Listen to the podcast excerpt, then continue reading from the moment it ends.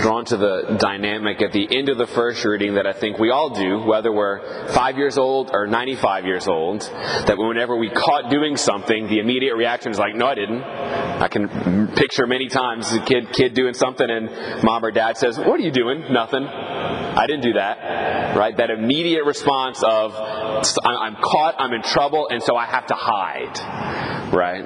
That's what even Sarah at this point, she's kind of eavesdropping, she's listening. She again hears the promise that we've heard multiple times. You're going to have a son by, by, by this time next year, you'll be holding your own child. And she laughs because she thinks it's impossible. And then when, when the angel, who this represents the Lord, says, Why did Sarah laugh? She says, No, I didn't. And he says, Yes, you did. It's okay to be honest. And I think um, imagining the place of Sarah, like this message should have been a message of incredible joy. Like they should have been rejoicing that God has promised them a child, but instead, because Sarah hid herself, she wasn't honest with God. Now she's got this inner tension. I didn't do that. No, yes, you did. And so it kind of you can feel the weight and the tension of this back and forth. As a, so it kind of it changes what should have been a moment of rejoicing into a moment of, of, of hiding and of secrecy. Right? The Lord inviting us, no matter what, where we are in our relationship with Him, so long as I am honest with Him, so long as I'm open, I don't have, I don't hide my heart from Him. Like He's, that's what He desires, and we're able to experience joy at that.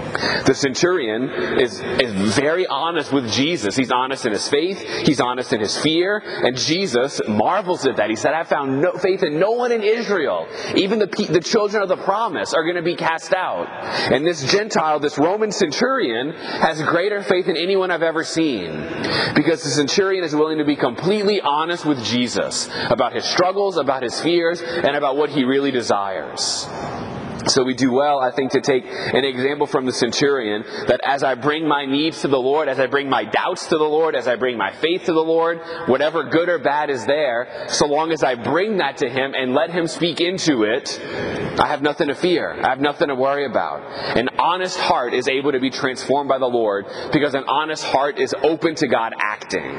When I want to hold back, that means I'm keeping God at a distance.